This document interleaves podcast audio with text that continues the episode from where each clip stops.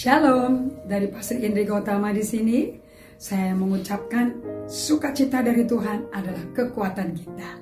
So, di musim yang spesial ini, ini musim buat kita semua umat pilihan Tuhan, bukan musim kekalahan. It's not a time of defeat, it's a time of victory. Kita akan lihat kemenangan Tuhan terjadi dalam kehidupan kita masing-masing maupun secara korporat.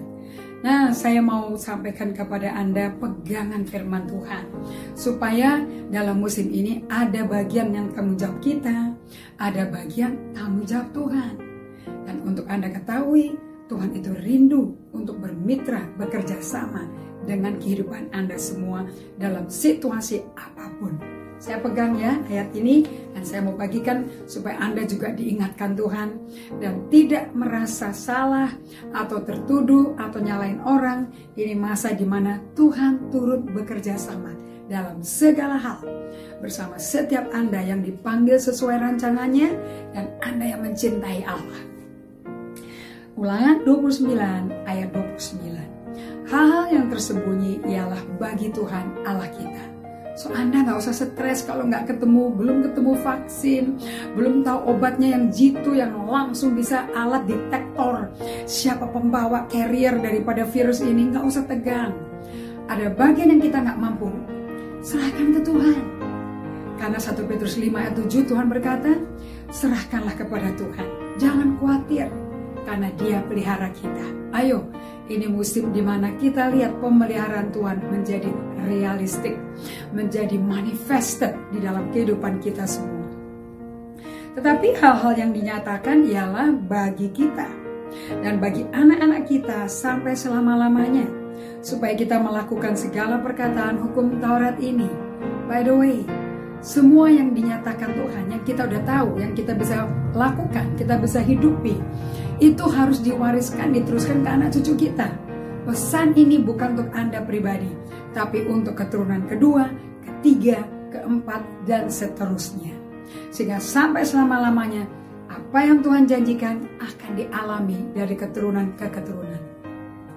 Seperti saya katakan sebelumnya, Anda yang tahu bahwa kita mesti cuci tangan karena sifatnya virus ini tertular melalui uh, bersin, melalui batuk, melalui sentuhan. So, kita mesti cuci tangan setiap saat. Ini tanggung jawab kita. Bukankah kehidupan hidup bersih, higienis menjadi budaya sekarang? Bukan karena parno, tapi karena tahu itu yang benar. Tuh ya. Yang kedua, tidur cukup. Jangan khawatir. Allah memberikan pada orang yang dikasihinya tidur. So Mazmur 3 berkata, Daud berkata, aku taruh kepalaku dan aku diberi tidur.